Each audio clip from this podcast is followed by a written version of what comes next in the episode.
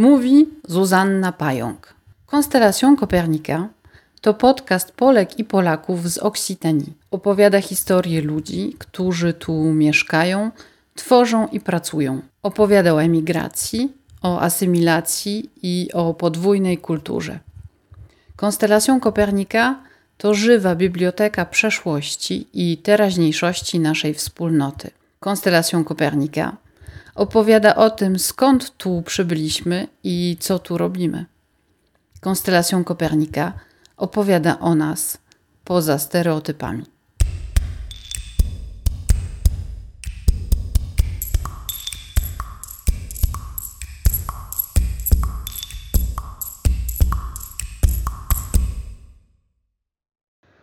W dzisiejszym odcinku Konstelacją Kopernika rozmawiam z paniem Danielem Kuryło. Pan Daniel to potomek polskiej emigracji z początku XX wieku. Zawsze żył w rytmie polskich tradycji i polskiej wspólnoty na południu Francji. Przez 25 lat prowadził polską restaurację w Tarno, Cuisine Polonaise. Przez 20 lat również prezesował polskiej trupie tańców folklorystycznych To i Hola. Prowadził polskie audycje w lokalnym radiu, organizował wymiany szkolne między Polską i Francją. Jako wolontariusz pracował jako tłumacz języka polskiego i robił całe mnóstwo innych rzeczy. Za swoją długoletnią działalność na rzecz Polonii został udekorowany Srebrnym Krzyżem Zasługi przez prezydenta RP w 2017 roku. Dzień dobry panie Danielu. Dzień dobry pani Suzanno. Cieszę się, że mogę z panem porozmawiać. Jest pan z jedną z figur Polonii tutaj w regionie Midi-Pyrénées znaną i już od lat, bo działa pan w Polonii już od y, ilu lat? 50. 50. Niech mi pan opowie swoją historię. Skąd się pan tutaj wziął? We Francji. Skąd się wzięła pana rodzina? Jaka jest historia tej emigracji? O, to jestem. Jak mówi, kto ja jestem, to historia długa. W naszym kościółku stały ogromne organy. No. Mój tata grał na dudach. Pięknie grywał, pijany, ale kiedy naszerzwał okropnie, żem polił. Do tego był balwierzem i całą wież golił. Golił i grał na dudach, bo golił w sobotę, a na dudach grał w niedzielę. A miał taką cnotę, że nie pił kiedy golił, a pił kiedy grywał. I wszystko szło jak z płatka. W tym kogut zaśpiewał. I mój ojciec małżeństwem z żoną los zespolił. Lecz żona grała na dudach, a ojciec był duda. Grała więc po tatuszu i dopóty grała, aż go na cmentarzyku wiejskim pogrzebała. Ja zaś, pośmiertne dzieło pana organisty, jestem, jak mówią, ojca wizerunek czysty, bo lubię stary miodek i kocham go żonnę i uciekam od matki. Ale to jest taki urywek sztuki Grażyny Kochanowskiego. Ale to jest trochę mój taki, bym powiedział, opis. Jestem bardzo podobny trochę do mojego ojca, który ma taką niesamowitą historię. Mój dziadek też, cała moja rodzina. Więc opowiadać by można całymi godzinami. Tak w skrócie powiem, że jeden z moich dziadków, z, jak był mały, urodził się w Szrodzie Wielkopolskiej. Jak urósł, pojechał do Niemiec, czyli zabrali go do Niemiec, do Huty, pracować koło Dortmunda. Tam, jak już miał, no, ożenił się z moją babcią i mieli więc trzy cór, cztery córki, moja mama i trzy siostry. I ten dziadek, jak, mnie, jak wojna się zaczęła z Francuzami, to chcieli go wziąć do wojska niemieckiego. Mówimy o 1000 w 1918 roku. 18, czyli o Tak, pierwszej o, wojnie. o pierwszej wojnie, No, okej, tak. dobrze. On w ten czas miał e, 26 czy 7 lat. Okej. No i miał dwie córki. Moją, moja ciotka Małgorzata i moja mama. Potem urodziły się dwa inne em, córki. Więc on uciekł z innymi Polakami do Francji, bo to było bliżej, i zapisał się do Armii Niebieskiej, do armii generała Hallera. No, nie wiem, gdzie walczył, czy walczył. Wiem, że po wojnie pojechał do Włoch, tam też z Polakami gdzie się utworzył jakiś legion i pojechał pomóc Piłsudskiemu e, w Polsce. Babcia zawsze została w Niemczech, bo ona tam miała pracę, była e, pomocnicą w kuchni, nie wiem czy to było w hotelu, czy w jakiejś kantynie, coś takiego. I ona tam została z tymi dwiema córkami, a dziadek no, powędrował, zrobił co. A w 1919 roku, jak e, Francja podpisała układy z Polską, to dziadek przyjechał do Francji, najpierw pracował w kopalni. Z tym, że to nie był jego zawód.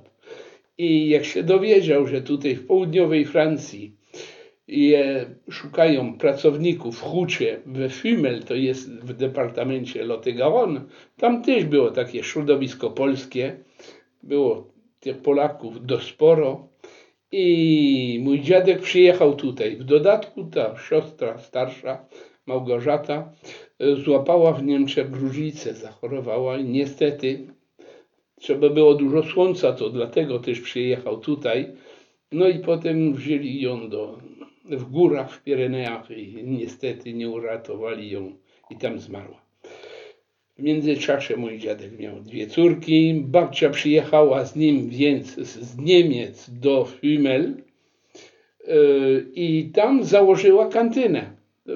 Już w hotelach yy, tak pracowała dla, dla robotników polskich.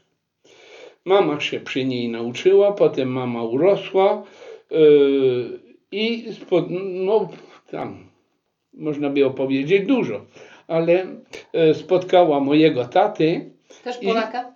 Też Polaka, bo to było e, jego, bo historia znów tamtego dziadka, on się urodził w Olkuszu, dokładnie w Pomorzanach. Tam to rodzina się wywodziła z tego, co wiem, z Tarnowa, tam koło Tarnowa z Zalipiu. W Zalipiu tam jest takie przecudne miasteczko, całe malowane. Może pani o tym miasteczku słyszała. To jest cudo. Ta pani Felicja Curyło, no to jest ta, chyba jakaś moja daleka, daleka ciotka. Po prostu z tego miasteczka zrobili muzeum.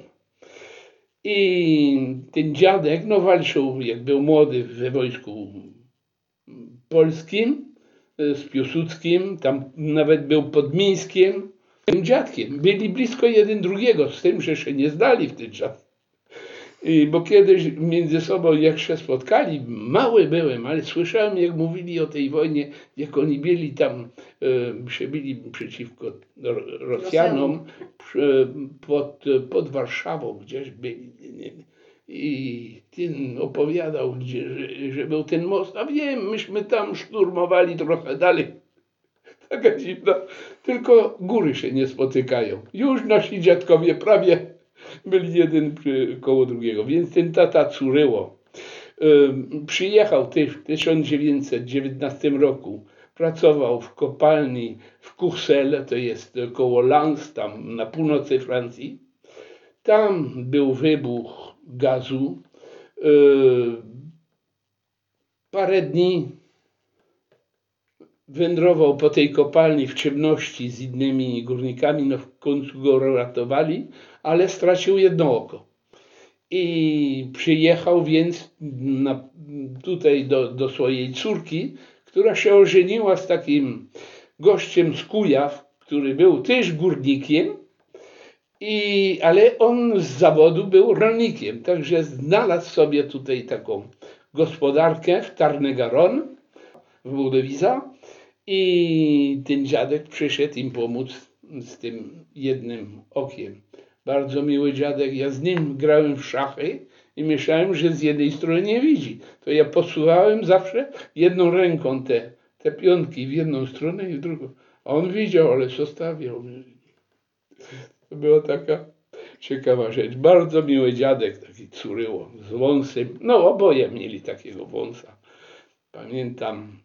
I ten, więc ten dziadek Kiciński od mojej mamy, tata mojej mamy, y, potem pracował, no był tutaj w, tym, w tej hucie we Fumel i tam niestety zmarł na raka skóry, bo po wojnie dali im te maszyny do spawania elektryczne z Ameryki i oni nie mieli dosyć tej e, Ochrony. ochrony. I po prostu te, te różne e, kudach, e, kudu soleil, nie wiem jak się mówi. No w każdym razie porażenie prądu. To jest po Tak, prostu tak, tak. ca- cały czas... I e, on mhm. zmarł z tego, wiem, że bardzo cierpiał. I rak skóry. No, więc dobra, dziadkowie się znali, oj. wszyscy się znaleźli w jednym miejscu, mama i tata się spotykają. Tak. I co się dzieje dalej? No i się spotykają z tym, że historia mojego taty to jest taka też niesamowita. Ten dziadzia, który pracował w kopalni jak w północy Francji, jak mój tata przyjechał, miał dokładnie 4,5 lata. Wzięli go do, do szkoły, zrobił tą szkołę podstawową, no i jak to było kiedyś w kopalni, zabrali, jak skończył szkołę, to zabrali go do kopalni. Tym, że tata nie chciał w kopalni, to mu się nie podobało i po prostu uciekł z kopalni, uciekł z domu. O, Miał 13 lat. o, to odważne. Ale co, co historia no, niesamowita. Tata ucieka z domu. W ten czas nie było internetu, nie było tego wszystkiego. Także no, szukali go, podał do, na policję, że, że syn uciekł z kopalni, nie chciał pracować tam w kopalni. I po roku znaleźli go z północy Francji, tam koło Lille, w Blois, to jest w południowej Francji. Tam pracował jako uczeń w takiej drogerii i farbował y, w, Tkaniny. płótna, Mhm. tkaniny. Poli, żandarmeria go znalazła i mówią, ty masz e, 13, 14 lat, jesteś niedorosły, musisz wrócić do, do, Do domu. Do domu. Mówił do kopalni nigdy. I jak miał 14 lat, zapisał się do Legii Zagranicznej. Wow. To był najmłodszy legionista z I historii. przyjęli go? Takiego młodego? Z tym, że mój tata miał brata, który się urodził w 1911 roku. I on podał swoje Dane swojego brata. dane swojego brata. Także data urodzenia na tym y, książce wojskowej jest 1911. Ale w rzeczywistości mój tata miał w swoich papierach, to jest też nie, nie, niesamowita rzecz, miał 1914 rok. Ale z tego, co mi ciotka, jego siostra, moja ciocia powiedziała, to on, ten ten syn, który się urodził, Julian, e, w 1914 roku, zmarł bardzo młodo, nowoletni. I tata urodził się półtora roku po tym. To była epoka wojny. Tam Austria rządziła i nie wiadomo jak, jak dziadzia przyjechał z tymi dziećmi do, do Francji, to chcieli mieć papiery od mojego taty. I papiery wysłali od tego syna, który zmarł. Także on miał półtora roku więcej od tamtego. I no to, to było tak i, i koniec. Także tata był legionistą aż do, do II wojny światowej. Mhm. E, ożenił się z mamą dokładnie, nie pamiętam, więc to było w latach 35 czy 6, nie, w 35 chyba. Z legionów, e, z Legii Zagranicznej zapisał się do wojska polskiego, który się tworzył w ten czas w Quetquidan i tam walczył w Dunkerque przeciwko Niemcom, bo to, to wojsko polskie po prostu zatrzymywało Niemców, podczas kiedy e, wojska angielskie i francuskie wsiadali na statki, żeby się, się ratować. Jak, jak się skończyło po prostu, jak się skończyły te walki i ten, ten wyjazd, to rozkaz był, trzeba się gdzieś spotkać to spotkanie było zgrupowanie tych żołnierzy polskich e, w obozie w Keilus. Tam jest taki, nie wiem czy pani zna, chyba pani zna, tam jest taka ka- kapliczka, która była zbudowana przez chyba lotników polskich, którzy byli przytrzymywani przez Niemców w obozie. Le Camp de Jude to się nazywa, tak, znam Jude. tę historię. Ko, tak, konsul, konsul Fournier opowiadał mi o tej Mhm. kaplicy i o tym liście napisanym Tak. przez tych żołnierzy. Dwa listy. Jedno nazwiska, a druga. Z prośbą I- o tym, żeby w ich imieniu odprawiać co roku. Tak. e, To jest ja bardzo tam-. Ja co roku, jak mieliśmy zespół, to myśmy tam szli. Prawie co roku, no, no, czasami się nie udało, mieliśmy występy, albo ja byłem w ten czas ze szkołami, często wyjeżdżałem do, do Polski, także nie, nie zawsze mnie tam było, ale za, zawsze ktoś z Kaniaku albo tam wysyłałem, żeby. To, prawda, że, że to jest taka dziwna historia. I moje. I, No ale wszyscy to kontynuują i mamy ochotę to robić w tak, dalszym tak, ciągu. tak, tak. I to jest. To jest, to jest ważny element Mhm, tego, tak. tej takiej naszej tradycji tutejszej. My jesteśmy tutaj kuzynami tych Francuzów. Ja tak, ja tak zawsze mówię. To są nasze dwa kraje. Nigdy między sobą nie toczyli żadnej wojny. Nigdy. Od, odwrotnie. Podtrzymywali się jak tylko można. Często Francuzi, są takie anegdoty. E, Kiedyś zrobiłem na Walbi e, wystawę, takie stoisko polskie, takie wielkie stoisko. Stowarzyszenie z Lyonu nawet mi pomogło. Było, była restauracja i, i różni rzemieślnicy. I Francuzi przychodzili do tego stoiska. La Pologne. La Pologne. I łzy La Pologne. I był kolega taki, na drugi dzień mu mówię, wiesz co, idź do księgarni, kup mi mapę Europy i włożyliśmy na, na samym przedzie mapę Europy, żeby ludzie wiedzieli, że Francja jest tutaj, a, a Polska to jest 2000 kilometrów, a nie tam gdzieś przy Chinach albo, albo za Uralem. No teraz już wszyscy wiedzą. O, nie, pani nie, nie, nie, nie. Jeszcze nie? No jeszcze nie. Polacy tak wiedzą, gdzie Francja, ale Francuz nie wie, gdzie jest Polska.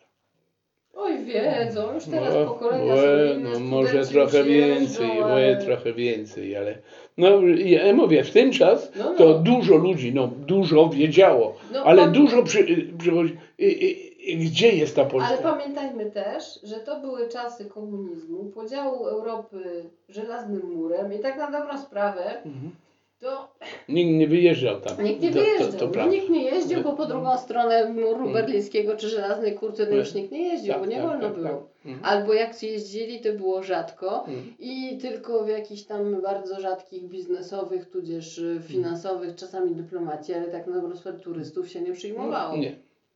No, tylko Polaków. No, ja byłem em, już od dawna, bo zacząłem jeździć do Polski z rodzicami pierwszy raz, bo marzenie moich rodziców, no nawet i dziadków, to było wrócić do kraju. Także tata i mama, to znaczy oni chcieli wrócić, żeby zobaczyć, żeby sobie zapamiętać, jak byli mali, to co Mama zawsze pamiętała, że tam na tym gospodarstwie była taka gruszka. I myśmy odnaleźli tą gospodarkę i tą gruszkę. I, ale z tą gruszką też to jest taki, taka inna historia. Moja kuzynka, to znaczy córka siostry, młodszej siostry mamy, e, kiedyś mi mówi, wiesz co, ja bym tak chciała pojechać do Polski. Jedziemy. Samo, samochód z mężem jej we czterech. Pojechaliśmy i tam do Środy Wielkopolskiej, bo tam jeszcze mam kuzynów takich dalszych, których poznałem w ten czas w 1964 roku, jak zaprowadziłem e, moich rodziców, to e, ja wiedziałem, gdzie jadę, także pojechaliśmy do tych kuzynów i pojechaliśmy na tą gospodarkę. To drzewo jeszcze Tam stało. tam stało. Już takie stare, tylko jedna gałąź. I leżało w rowie, bo ta, ta gałąź była tak przy drodze była jedna gruszka. I ta kuzynka skoczyła do tego rowu, wzięła tą gruszkę, przywiozła ją do domu, włożyła ją do słoika, do, do wódki i zdaje mi się, że jeszcze do tej pory tą gruszkę trzyma. Niesamowita rzecz.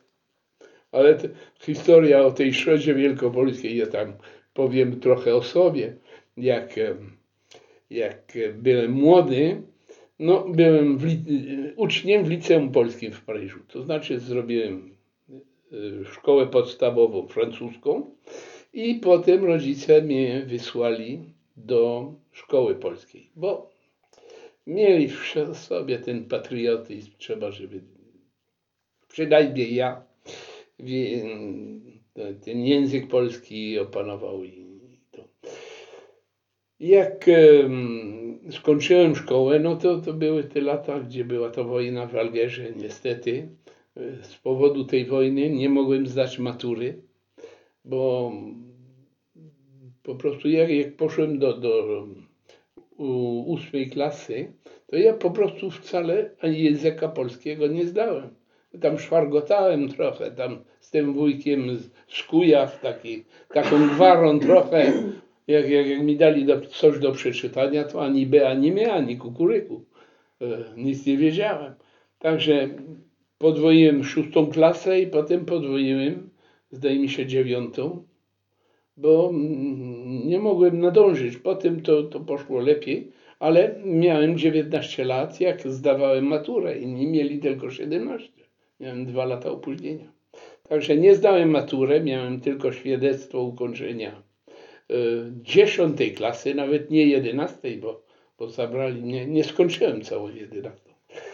I poszłem do wojska, no zrobiłem to. Bo tutaj też mój ojciec był, miał to w sobie, ja, mojego ojca, on był bardzo, bardzo surowy.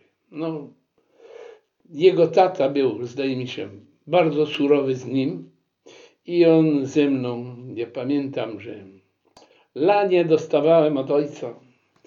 Niesamowite plecy jeszcze chyba mają, ale to były takie czasy, gdzie trzeba było być e, egzemplarz, to jest, e, jak się mówi, przykładowy. Polak nie mógł nie, nie być przykładowy. To znaczy, że w ten czas, jak się szło do szkoły i na ulicy ktoś szedł, to się miało w ten czas berety albo czapki i 6 metrów zanim przed gościem trzeba było zdjąć e, czapkę, ukłonić głową i powiedzieć głośno bonjour, bo inaczej jak gość poszedł do domu, do, do sklepu spożywczego moich rodziców, bo w ten czas mieli sklep spożywczy, no to, a, widziałem waszego syna, nie powiedział mi dzień dobry. No to poszedłem do domu i lanie dostałem. Także dochodziło do tego, że potem jak pracowałem w Paryżu, wychodziłem z metra i mówiłem au revoir messieurs dames. Ludzie się obracali i mówili chyba wariant.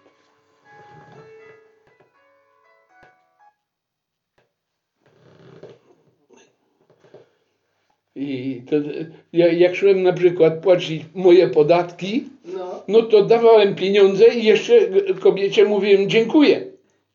A żona, co, ona powinna ci dziękować, a nie, a nie ty jej. I to było tak aż do przesady, tak, e, żeby było.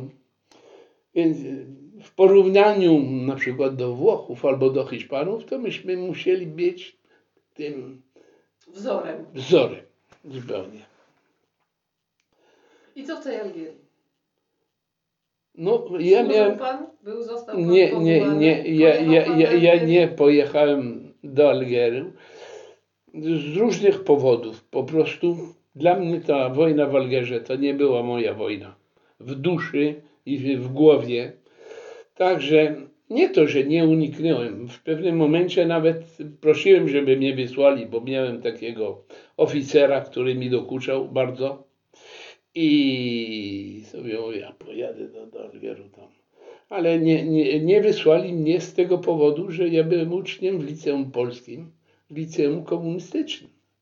Polska podtrzymywała Algier. Tak, po, tak, Polska była w tej, w tej No. ekipie ze Związkiem Radzieckim, Tak. która Mm. była, no wiadomo, Tak. po stronie Algierii. Także moim zdaniem to był jeden z powodów, że posądzali mnie możliwość o możliwość mm, komunistyczną, czy tam jakieś e, związanie z komunizmem, których wcale nie miałem, bo ja z tego co pamiętam w szkole bardzo mało o polityce się mówiło w tym liceum polskim. Profesorowie, którzy znali system polski i uczyli tutaj w Paryżu, no widzieli jaka jest różnica, co jest kłamstwem, a co jest e, Prawdą. e, prawdą. Także nie, nie próbowali nas przekonywać do, do różnych teorii, także ja nie, nie mam.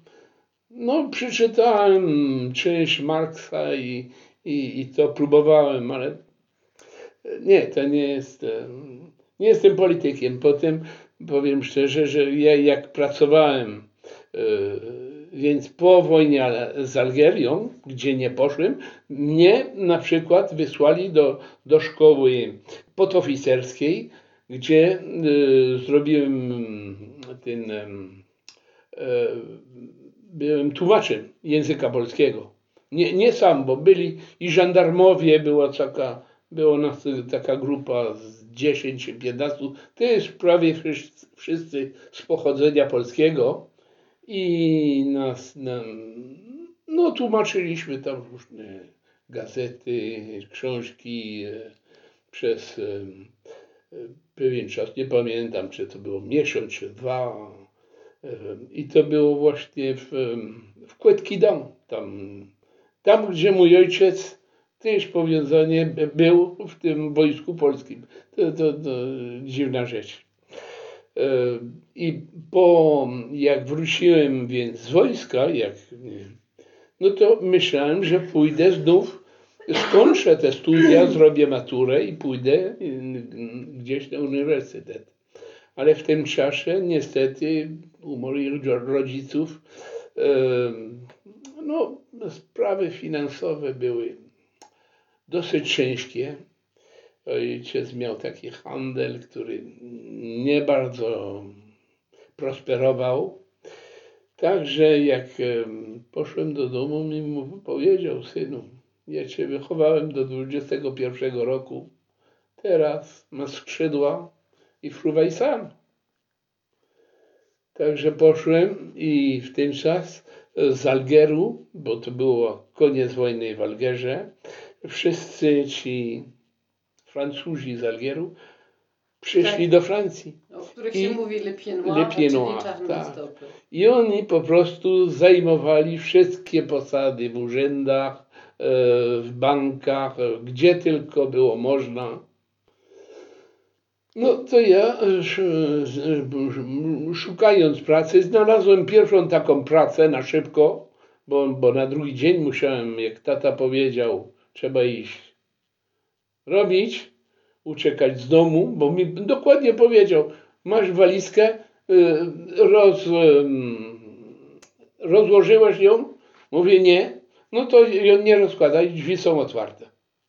Trzeba było szybko się drapać w głowę.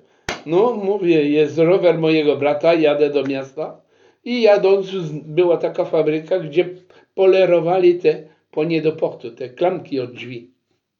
I było napisane, szukamy pracowników. No zatrzymałem się, wzięli mnie i przez, e, nie wiem, półtora miesiąca, dwa miesiące polerowałem. I przez przypadek y, z kolegami szliśmy na kawkę do, do takiej kafejki i tam ten właściciel był mocno, było tyle ludzi, poszłem i mu, pomogłem. I on mi powiedział, wiesz co, ja się biorę jako kelner. I przez te dwie godziny, gdzie tam z nim pracowałem, y, mu pomagałem, to zarabiałem prawie tyle, co przez całą, nawet przez całe dwa dni w fabryce. I jedynie z tymi napiwkami, bo kiedyś nie było pensji w hotelarstwie. Same napiwki robiły, że ja także y, widziałem i, i to było trochę tak, e, nie żeby na złość e, zrobić mojemu ojcu, że ja zarabiam pieniądze, ale e, no było tego, bo, bo, bo Trochę ambicji było, żeby mu pokazać, że pan sobie poradzi. tak, że sobie poradzi. Że I, I sobie tak poradziłem, że wy, nauczyłem się tą, tą pracę kelnera, ponieważ znałem Paryż, pojechałem do Paryża i pracowałem w Paryżu. To jest, zacząłem tam na, peryferii, w tych małych kafejkach i w końcu skończyłem, gdzie pracowałem na, w Champs-Élysées au Français, yy, w takich większych, lepszych hotelach i gdzie się mocno zarabiało. no bo, były, bo byli goście posażni. To, no także taka anegdota. Kupiłem sobie, bo wiedziałem, że rodzice marzą o, o wyjazd do Polski. To znaczy, że to kupiłem sobie Chevroleta amerykańskiego, odkrytego. I pojechałem, to znaczy na, zadzwoniłem do rodziców, szykujcie paszporty, przyjeżdżam po was, jedziemy do Polski. I zabrałem, więc jak zobaczyli jaki samochód, to wujek jeden, ten, gdzie byłem na gospodarstwie, to mówi, ja też bym przyjechał. No to biorę wujka, jest miejsce. I pojechaliśmy do, do, do Polski z tym Chevroletem. To było w latach 64. Do tej gruszki? Tam, jak ona zbierała te gruszki, z tym, do, to nie było z tym No, no. Chevroletem, ale tam do, do Środy. Do, do tej pory y, mówią o tym gościu, który miał ten samochód amerykański. No tak. Jak byłem W latach ostatnio 60. to po prostu musiał No to być był jak szok. No na granicy, to cała straż wyszła, myśleli, że jakiś minister jedzie albo jakaś e, Jakaś figura. no jakaś Gwiazda figura. Hollywoodu. No, no, podaliśmy paszporty. Jeszcze w dodatku mówią po polsku, to cholera. To... Ale mnie policja w ten czas pilnowała. Ja pamiętam z kuzynkami poszliśmy i tam koło Szrody tam były takie bunkry rozwalone przez... To były takie skały, to wyglądało prawie jak ka- kamieniołom. I robię zdjęcia. Kuzynka na, na, na tej skali stoi tam z inną i ciach, ciach, ciach. I tutaj poli- milicjant przyjeżdża. Zabieram aparat, obiekt e, wojskowy. Gdzie tam obiekt wojskowy? To był jakiś stary bunker rozsadzony, rozwalony i obiekt wojskowy. Chciał mi aparat, e, nie dałem. Kłóciłem się i kłóciłem. Nie, da, dałem mu tą, ten, film. ten film. Chce pan film? Proszę. Są zdjęcia tylko mojej kuzynki na, na kamieniu, nic więcej. A aparat nie dałem. I wróciliśmy na drugi dzień i zrobiliśmy zdjęcia ponownie. A to były takie, ta, takie przeżycia. Także zawsze z tą Polską byłem mocno, mocno związany. I w Paryżu. Okej. Paryżu. Jak z Paryża wrócił pan potem na południe? No potem wróciłem, no właśnie to było, zaraz po wojsku, kupiłem ten Chevrolet, zabrałem rodziców do, do Polski, tam spędziliśmy jeden cały miesiąc, wróciłem do, do Francji i, bo rodzice mieszkali w takim małym miasteczku, a Cambal to jest w departamencie Lot.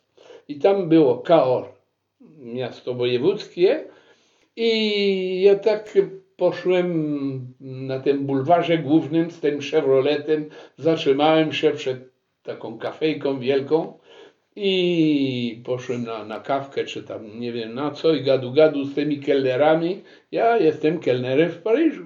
O, to kelner to, panie właścicielu, tutaj mamy kelnera do pomocy. I tak mnie zatrzymali. Mama była zadowolona, bo byłem w Cahors. I tam pracowałem w tej kafejce prawie 5 lat. Potem tylko jeden rok odeszłem stamtąd, y, bo poszłem pracować w takiej wielkiej restauracji Le Château de Mercues, gdzie byłem odpowiedzialny za te trzy bary, które były w tym pałacu. To było cztery gwiazdy. I w ten czas poznałem moją żonę i miałem po prostu trochę dosyć tego hulania e, po, po całym regionie. Z tym Chevroletem byłem znany jak Biały Wilk. Nawet e, tak śmiechem przyzwali mnie Le Baron d'Arcambal, hrabia z Arkambal, bo istnieje prawdziwy hrabia, bo w Arkambal jest zamek taki, bardzo stary zamek, gdzie tam mieszka hrabia Le Baron de Gut. A mnie przyzwali z tym Chevroletem Le Baron d'Arcambal. Także gdzie nie jeździłem, nawet aż do Toulouse, przy tym kanale tam były takie różne bary, i to z Kaor się wyjeżdżało wieczorem po pracy i aż do czwartej, piątej rano się balowało albo tu, albo gdzie indziej. I miałem dosyć właśnie tego balowania, tego wszystkiego. Mówię, ożenię się. I trafiłem, no zupełnie przypadkowo, na panią. No to, to też jest taka dziwna historia, bo mój brat pracował, budował windy pracował tutaj w, w Toulouse, w takiej firmie Schindler i wysłali go do Albi, do e, tam budowali windę w szkole, zdaje mi się, w jednej szkole. I jak przyjechał do, do domu, do mamy, do rodziców, to mówi, a pracuje w Albi, a tam obok y, mówili, że są kopalnie, że są Polacy. A mam, mama mówi tak, myśmy kiedyś, e, jak byliśmy we Fiumel, poznaliśmy taką rodzinę Kuczek. Może oni tam jeszcze są. I mój brat jak wrócił, widzi gościa na windzie takiej, i na drabinie, no nie na windzie, na drabinie i mówi, ty jesteś stąd? Tak. E, znasz Kaniak? Tamten mówi tak. Jest, e, mówi, mieszkam w Kaniaku. A, no to może znasz jakąś rodzinę Kuczek? A tamten mówi, tak, to jest mój wujek. Niepodobno.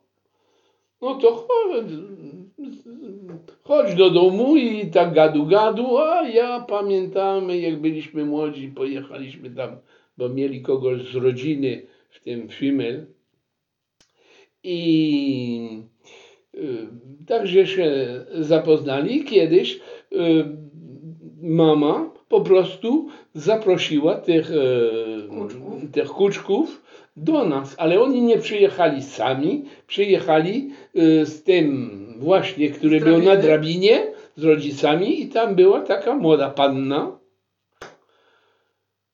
To ja zachorowałem, jak ją zobaczyłem. I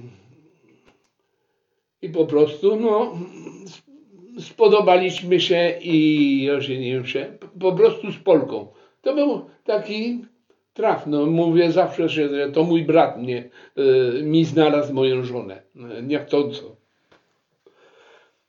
No i potem pracowaliśmy, byliśmy ważen, zawsze tutaj, ale zawsze przy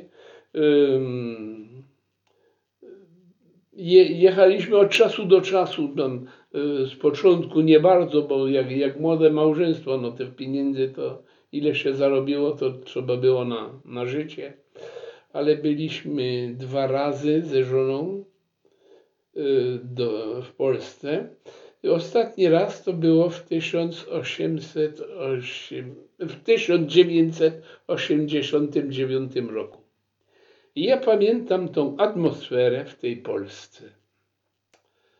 Taka dziwaczna atmosfera. Jechaliśmy, bo miałem swój samochód, tu i tam, zwiedzaliśmy trochę. Nie wiem dlaczego, czułem, że coś się dzieje. Coś wisi w powietrzu. Ja, ja w ten czas słuchałem radio Wolna Europa, y, trochę Tirana e, też była taka na krótkich falach audycje, gdzie podawałem, no i z Polski też ściągałem na krótkich falach e, wiadomości, bo rodzina nie bardzo pisała, tam listy w każdym razie były otwierane i Yy, Także nie wiedzieliśmy i jak nagle słyszeliśmy, że powstaje związek, no strajki najpierw, jej, tam, No, 89 to ważny rok. oj, to już sobie mówię, będą się zażynali, co, co można zrobić tam. Yy. I no to wszystko się tak potoczyło, że kiedyś przychodzi jeden gość do baru, jeden klient, którego miały, syndykalista taki y, w Albi tam znany, wy, działacz. I mówi, ty jesteś z pochodzenia polskiego? Mówi, tak. "Y, Umiesz czytać? Oj. Umiesz pisać? Oj. Wiesz co, potrzebujemy kogoś do pisania, y, bo wysyłamy paczki do, Do Polski. do sprzęt i paczki. Także, okej, okay, ja tam nie mam nic przeciwko. To było e, związek CGT, ten komunistyczny, ale mnie, mniejsza tym, byleby e, kto to był, to, to bym poszedł. I wiem, że tam parę listów zrobiłem, co tam dokładnie pisały, to prawdę mówiąc, nie bardzo pamiętam listę sprzętu, y, dla kogo i to, bo ciężarówki. I miałem normalnie jechać z tymi ciężarówkami, tylko ja miałem swoją restaurację i kafejkę. Nie mogłem tak wyjeżdżać łatwo. y, I z tym urzędem też tak nie bardzo chciałem nie to pokazać, bo tam nie było obojętnie, tylko voilà, nie chciałem być na, na, na, na pierwszym rzędzie. Voilà. Także nie pojechałem do Polski. Wiem, że dwie czy trzy ciężarówki z Albi, tutaj z regionu pojechało. e, Dokładnie e, były drukarki, były sprzęt Roneo, e, papier do, do pisania, takie rzeczy. Voilà. Z tym, że ja tylko tam im tłumaczyłem to, co potrzebowali, sprzęt, atrament, taki, taki. Bo zaraz ten, ta ciężarówka wracała i mieliśmy Ulotki. zapotrzebowanie, żeby robić ulotki i takie rzeczy. Mhm. No i potem tak się stało, że yy, to było więc 80 lata. I yy, zespół w Kaniak istniał zespół ludowy, w którym moja żona, jak miała 14 lat, tańczyła. Zespół to i Hola, ona była właśnie z tym panem, który to założył, pan yy, Tadeusz. Yy, e, ojej, oj, wtedy Mistrzak. I on nawet był górnikiem, pojechał do Polski, do zespołu Mazowsza, żeby się wyszkolić i wrócił tutaj i założył ten, ten czas skombinowali i, i ubrania krakowskie i to wszystko. Chyba rząd im pomagał, bo w ten czas była taka polityka, że z Polski można było na takie rzeczy znaleźć pieniądze i założyli ten zespół. On trwał tak przez chyba 20 lat. No i w końcu y, brak trochę tych tancerzy, tego wszystkiego. Zespół przestać istnieć, to znaczy przestał swoją działalność. Istniał zawsze na papierach. To on, y, ktoś był tam prezesem, nic nie robił, ale był prezesem albo prezeską. I po, to było w 80 chyba, 5 czy 6, już nie pamiętam. Od, odnowił się ten zespół. Znalazło się kilku, którzy powiedzieli, potem- dobrze byśmy zrobili, potańczyli. I myśmy się dowiedzieli z żoną. Ja tańczyłem w ten czas kiedyś w zespole mm, w Paryżu. Myśmy mieli taką dosyć dobrą sławę wśród e, studentów i to na Sorbonie tańczyliśmy. To zawsze na końcu myśmy finał robili taki niesamowity, jak się zatańczyło em, Mazura, e, Oberka, różne te, te tańce polskie w tych e, strojach, no to koło tych tańców. Nie powiem, że nie są ładne te murzyńskie tańce, e, ale to było coś innego. i śpiewy, i, i chór. Także znałem te wszystkie tańce polskie i się zapisałem, ale z początku nie mieliśmy dużo czasu, żeby było i, i na próby, i, i najgorsze występy. Występy były, były zawsze w niedzielę, a ja miałem swoją pracę w niedzielę w swojej restauracji, w barze. Także nie mogłem gdzieś z żoną wyjechać na występy. Ale byliśmy jako członkowie. I jak poszłem więc na, to, to było trochę wcześniej, na, żona potem zaczęła sama tańczyć. Yy. I, a ja nie tańczyłem jeszcze. To było w 95 chyba roku. I ja w ten czas zauważyłem, że te tańce i to wszystko to było kiedyś zrobione dla młodych ludzi, którzy mają 20 lat. Oberka, jak się ma 50 lat, to już nie można tak zatańczyć, jak e, mimo dobrej formy. Także mówię, trzeba coś zmienić. Przyjąłem prezestwo tego zespołu. No i tam zacząłem i śpiewy dodawać do tych tańców, żeby te tańce nie były za, du za duże. Także śpiewaliśmy, chciałem, żeby śpiewali po polsku. Ale ta, te, w tym zespole nikt już po polsku nie mówił. Sami wszyscy sfrancuzieli, albo Francuzi z żonami, albo nikt po polsku, czy tam jedna, czy dwie osoby tak trochę rozmawiały. Także sobie mówię, trzeba coś z tymi i zacząłem piosenki tłumaczyć z polskiego na francuski. I e, śpiewali Szła dzieweczka po francusku. La jeune fille est allée au bois. I, I tak prowadziłem ten zespół przez 20 lat, aż zrobiliśmy ten jubileusz 50-lecia powstania zespołu, gdzie zrobiłem taki festyn. 600 osób było na tym obiedzie. Wszystkie dania z Polski przywiezione. Wszystko. Kiełbasy, wędliny, różne ciasto. Wszystko było z Polski. I bigos, i 600 osób. Niesamowite. Tam w Kaniak Limin to nigdy nie widzieli takiego święta zrobionego. I był konsul, i miał być e, ambasador. Niestety nie mógł przyjechać, ale były wszystkie władze. Złożyliśmy więcej tym żołnierzom zabitym podczas wojny na, e, pod pomnikiem zmarłych i, i zrobiliśmy. I zaprosiłem jeden zespół polski, który tańczył i orkiestrę polską, bo chciałem, żeby była zabawa polska. To wszystko przyjechało autobusem, żywność e, samochodem, chłodnią i, zrobiliśmy to.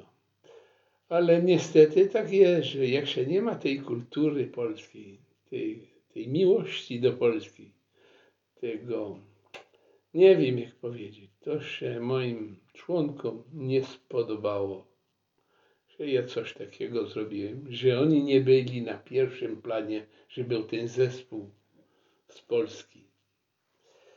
I jak były e, nowe wybory na, na prezesa, no to mnie po prostu wywalili. I powiedziałem, szkoda, koniec. A miałem już w projekcie, mieliśmy występować w dwóch, jak się mówi, festiwalach w Polsce. Już było zaplanowane. Miałem nawet i, i do, do, dostać pieniądze że na, na ten wyjazd i wszystko. To nic, wszystko było. Zgniło. I co teraz jest z tym zespołem? Nic, Rozwiązał się? rozwiązał się. To znaczy ta, ta pandemia też zrobiła, że nie mogli, nie mogli ćwiczyć, nie mogli nic zrobić, ale jak odeszłem, to dużo chłopców odeszło, bo po prostu to, to, to dziewczyny mnie y, na mnie nie głosowały. A mieliśmy dużo więcej dziewcząt jak, jak chłopców. I także chłopcy odeszli, mieli trudności, no tam wróciło trzech czy czterech, ale już to nie było, to nie było. Wszystkiego. Także nie, niestety się rozwiązało. Ja tak marzyłem, miałem taki zamiar jeszcze y, przed końcem. Chciałem założyć zespół tutaj w Tuluzie. Znaleźć dosyć dużo młodych. Moja ambicja to było jedna z pierwszych, nawet jak przyjąłem prezestwo tego zespołu, to było, nie wiem jak powiedzieć, fédérer, zjednoczyć Zjednoczyć. wszystkie stowarzyszenia polskie z Midi Pireny, z regionu. Tak trochę jak zrobił kiedyś konsul Jankowski. Jankowski. To było fajnie, raz do roku się spotykać. Ja nie chciałem się tam e, wmieszać w to, co ja, jakieś, jakieś stowarzyszenie robi, czy co. Ja robię co chcą, ale żeby prezesowie i żebyśmy mogli się spotkać raz do roku, a ty robisz to, ewentualnie sobie pomóc, bo, bo, bo pomoc jest taka. Ja, ja tak mm, myślę o tym, o tym, co mówił ten, ten hydraulik, że Polacy nie są nie są solidarni. Naprawdę. I ja to przeżyłem i w swoim handlu, i moja mama w swoim handlu. Takie anegdoty o tym, o, o tych Polakach, którzy są zazdrosni, to mam, bym mógł napisać całą książkę. No to niech pan napisze. Ojej, Niech pan pisze. niech pan pisze. No. Już pan nie tańczy, może pan. Oj, już nie Danielu. ale już. Nie, to prawda, że te wszystkie anegdoty. Wie pani, ja miałem tą restaurację, kupiłem, kupiliśmy z żoną em, w La Bastide de Levis. To jest 30 kilometrów od Cagnac-les-Mines, Carmo, tam gdzie jest ten ośrodek kopalniany. Sobie mówię, wielka sala, jak zbudowałem tą salę na 120 osób, ja mówię, zrobimy obiad polski. W gazecie napisałem, napiszemy ogłoszenie, polski obiad. I tak szykuję. No. Ale nie, nie brałem zapisów, po prostu sobie mówię, ludzie przyjdą i po co mają się zapisać. I przyszykowałem śledzi na 100 osób, nawet więcej, na 150, bo sala była na 120. Em, wędlin był taki rzeźnik kiedyś e, w Blaje Lemine, który robił bardzo piękne wędliny polskie jeszcze w ten czas. To od niego nakupiłem na też na 120 osób i tego bigosu na, nagotowałem na 120 i tego schabowego na 120 kotletów i ziemniaków i moja teściowa i inni mi zrobili i pączki, i placki, i to wszystko. I tak, sobie zobaczysz, w niedzielę, a nie, to było w sobotę, wieczór miał być ten obiad. To będzie fajnie. I czekam, czekam. No, przyjechał jeden wujek e, mojej żony, ten właśnie Kuczek, e, Dzień dobry, dzień dobry. Drugi wujek, dzień dobry, dzień dobry z dziećmi. Kuzynka, druga kuzynka ze swoimi dziećmi. E, Tam e, mój teść zaprosił tam dwóch czy trzech kolegów ze żonami i było nas dwadzieścia. No to nic, jemy. Jemy cały wieczór, pijemy. Na drugi dzień mówię, wiecie co, jutro trzeba przyjść jeść. No No, tak, cały dzień. Ca, cały dzień zjedli, całą niedzielę na wieczór, czekajcie, skończymy to. Także te 20 jedli, no zjedli mi połowę tego, co, co zrobiłem. I, I, i w ten czas mia, mm, założyłem tą, tą audycję radiową. I w radiu mówiłem, że będzie obiad. Także nie, nie ma żadnego Polaka, który nie wiedział o tym obiedzie. Bo normalnie tam reklamy się nie robiło, ale ja mówiąc po polsku, a ten właściciel tej y, rozgłośni był z pochodzenia hiszpańskiego, Francuz, po polsku nie rozumiał, także ja to mówiłem po polsku i, i to było tak, że kilka dni potem yy, jadę, żeby tą audycję robić, a tam przyszedł jeden z tych panów Francuzów, od, no, znajomi mojego teścia i jeden mi mówi, wiesz co, to jest niesamowite. Na drugi dzień, w poniedziałek, jadę, idę na spacer, tam koło stawów w Kaniach i przychodzi jeden Polak i ty, byłeś na tym obiedzie tam? Jak to było? Tamten mówi, co, za, nie pamiętam, to było we frankach tam, za 20 franków jedliśmy w sobotę, w niedzielę na obiad, w niedzielę na wieczór, jeszcze zapakował nam dwa kilo śledzi, trochę wędlin, to, wszystko zabraliśmy do domu. Niemożliwe. Możliwe. Pyta się innego, innego. I tak potem ja jak kiedyś byłem w Kaniaku u teściów, e, to sobie tak poszłem na, na, na spacer przez kolonię, tak trochę przez ciekawość. I jeden mówi, a te, bonjour monsieur Grillon.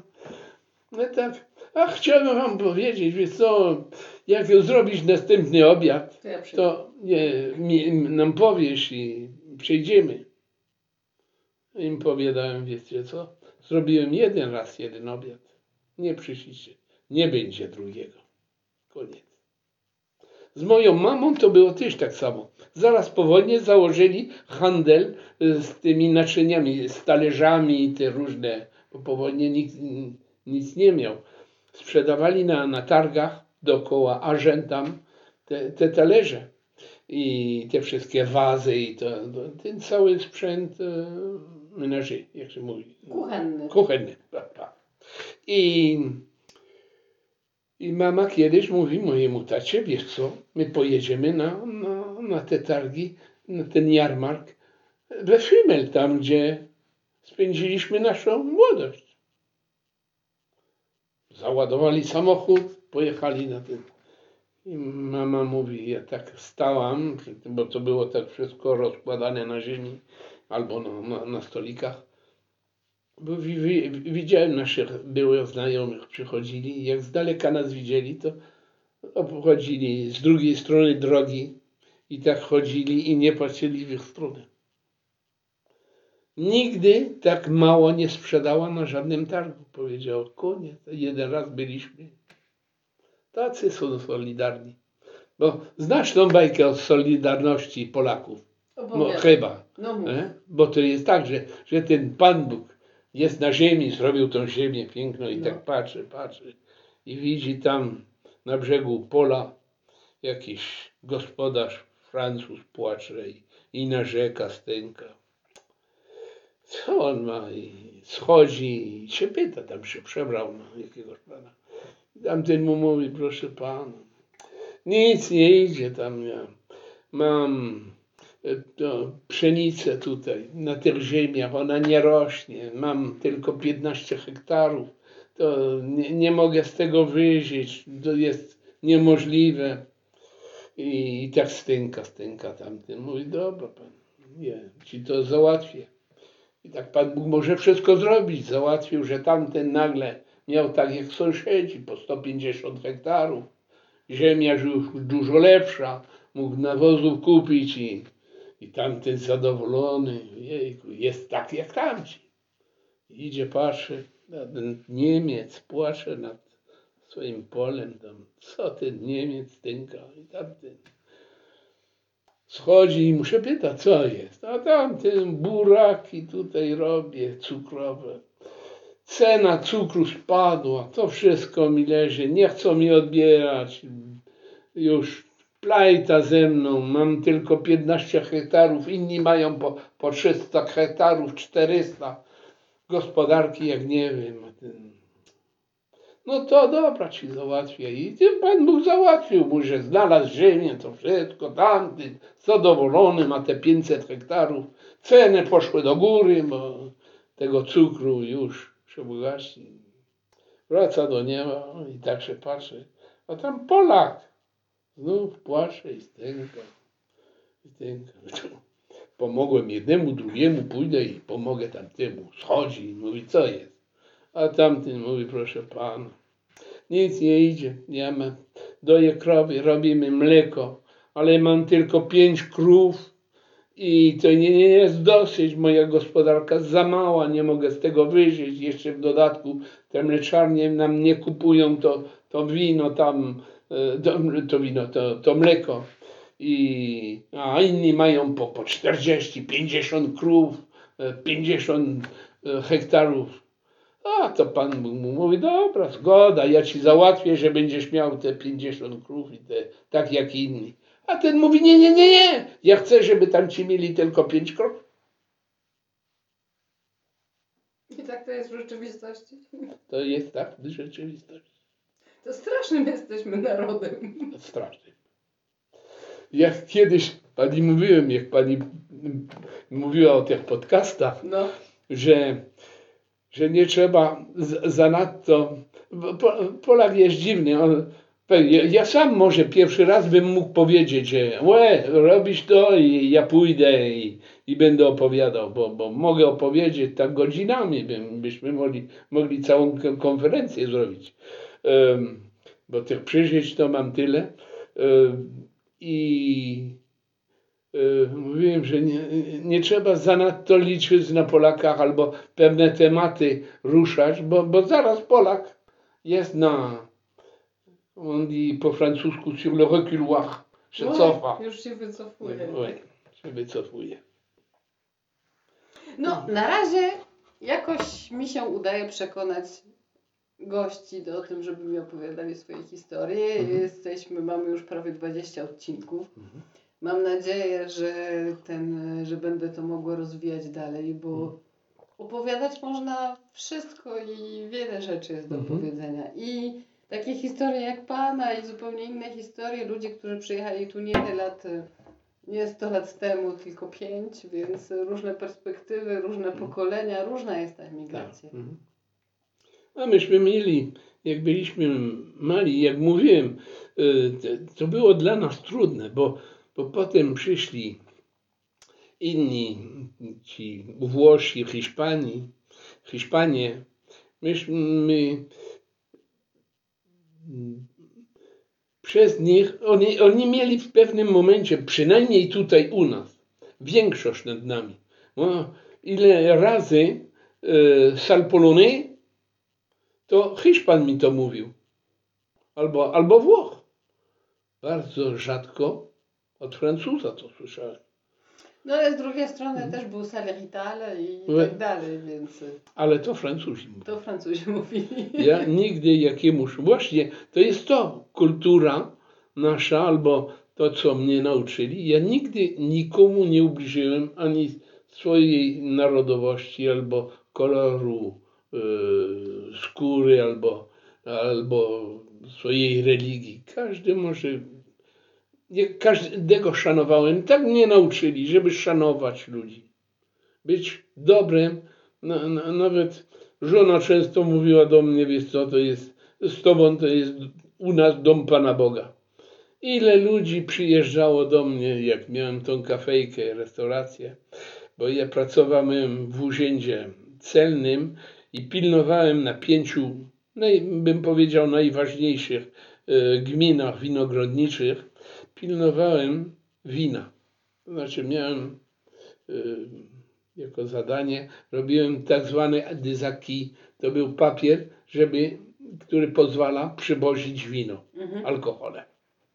I ja się tym zajmowałem. Także ja wszystkie winnice znałem. Wiedziałem, co do litra wina mają u siebie, co miesiąc. To znaczy, są co było to co miesiąc, inne to było co, co tydzień, prawie co dzień. Mówili, co sprzedali, i ja musiałem to skasować z tego Rejestru.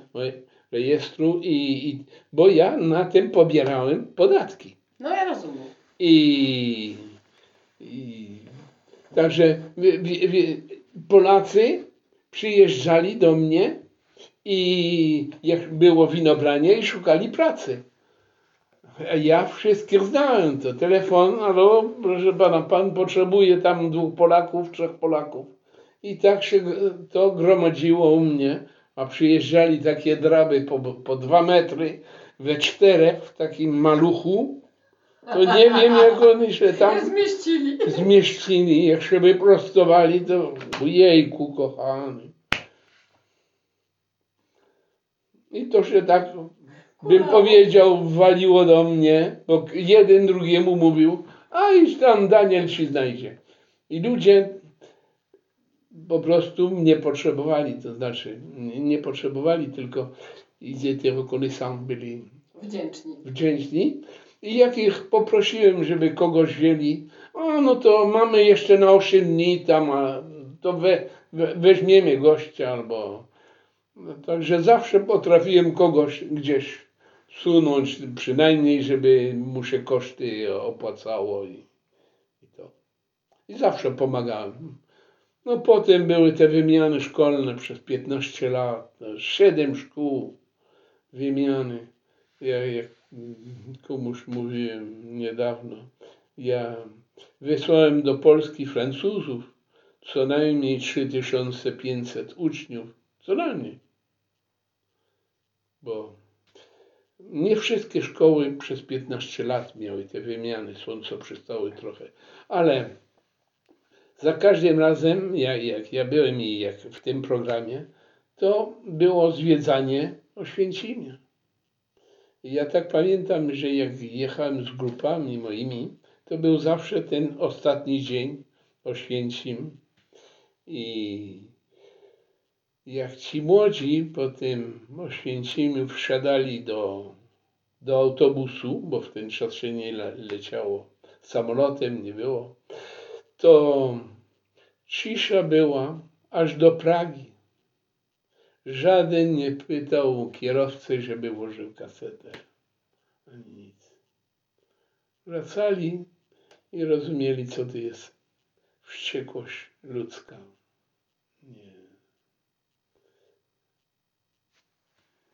I jestem z tego dumny.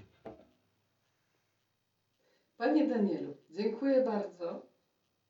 Myślę, że dowiedzieliśmy się mnóstwa ciekawych rzeczy i to też jest tak, że każdy z nas jest świadkiem historii, która się toczy wokół nas. Pan widział Polskę, właściwie nie znał Pan jej, bo urodził się Pan tutaj. Tak? Tak. Zna Pan Polskę z historii, tylko swoich rodziców i to też jest ciekawy sposób na to, żeby właśnie tę historię też trzeba opowiadać. Dziękuję Panie. Proszę bardzo.